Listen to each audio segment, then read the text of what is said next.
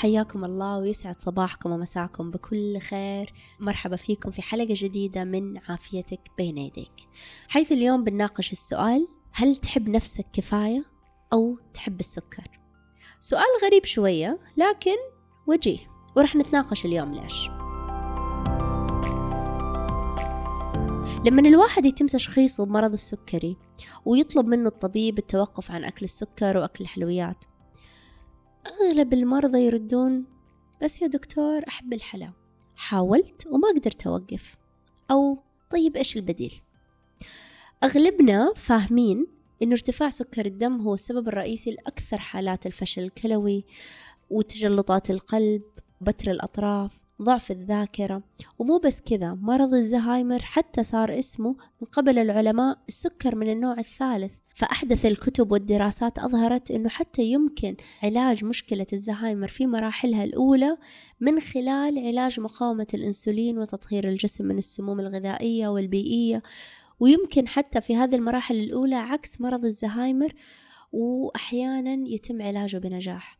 ليش؟ لأنه مرض مقاومة الأنسولين ومرض السكري مرض يؤثر على الجسم بالكامل من الذاكرة إلى القلب إلى الشرايين إلى الأعصاب إلى العضلات والعظام. كل الجسم يتأثر بمرض السكري. طيب خلينا نرجع لموضوعنا شوية.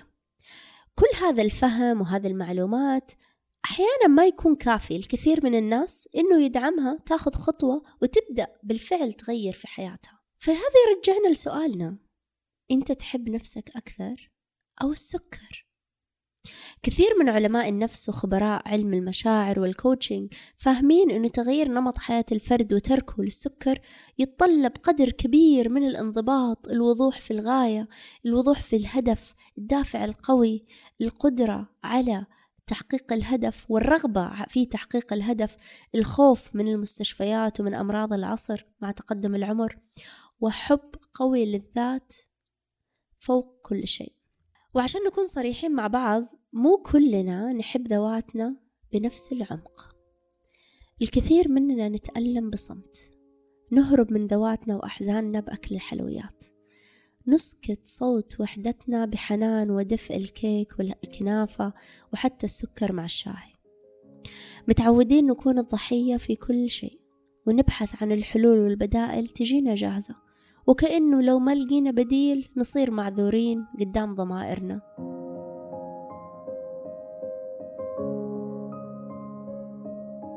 وعشان ما نعقد الموضوع وهو واضح. وفي نفس الوقت ما نبسط الموضوع وهو عميق ومعقد حب الذات يبدأ بجلسة مع نفسك واستعدادك لقبول الواقع زي ما هو. والانسجام معه كما هو. والانسجام مع نفسك كما هي. أنت مو كامل وهذا جمالك. وأنت راح تغلط وهذا عادي ومسموح. وأنت راح تسوي أشياء كثيرة جميلة واحيانا ما راح تلاقي أحد غيرك يحتفل فيها. وراح تغلط كثير واحيانا ما راح تلاقي أحد يعرف عن أغلاطك غيرك. أنت راح تكون كفاية في أوقات كثيرة في حياتك.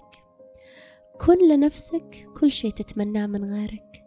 حتى تلاقي كل ما تتمناه من غيرك يجري جري إلى حياتك.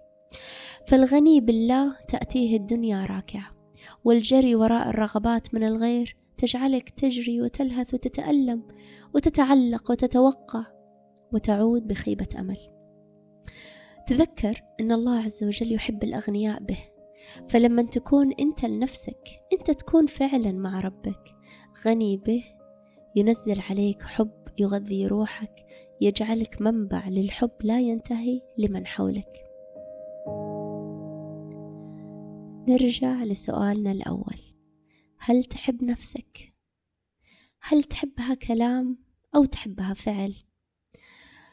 أدعوكم اليوم تحبونها قول وفعل أدعوكم تحبون نفسكم قولا وفعلا لأن حبك لنفسك عبادة وأسمى طرق تعبيرك لذاتك عن حبها هي اتباعك لنمط حياة يفيدك ما يضرك.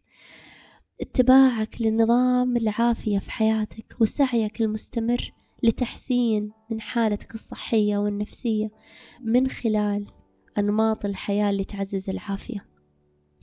أجمل طريقة تعبر فيها عن حبك لذاتك هو روتين صحي تغذية سليمة نوم سليم نمط حياة يقويك ويمكنك حتى تتعافى من أمراضك وتتعافى من أمراض العصر.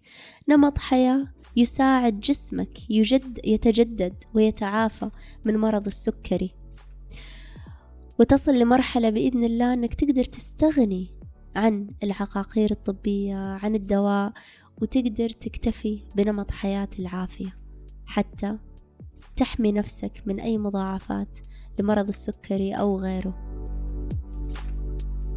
وفي الختام أحب أقول لكم طالع في المراية وطالعوا جوا عيونكم وشوفوا نفسكم وتذكروا تشوفون نفسكم وتعطونها الحب اللي هي تحتاجه بالفعل وبالقول وبالإحساس.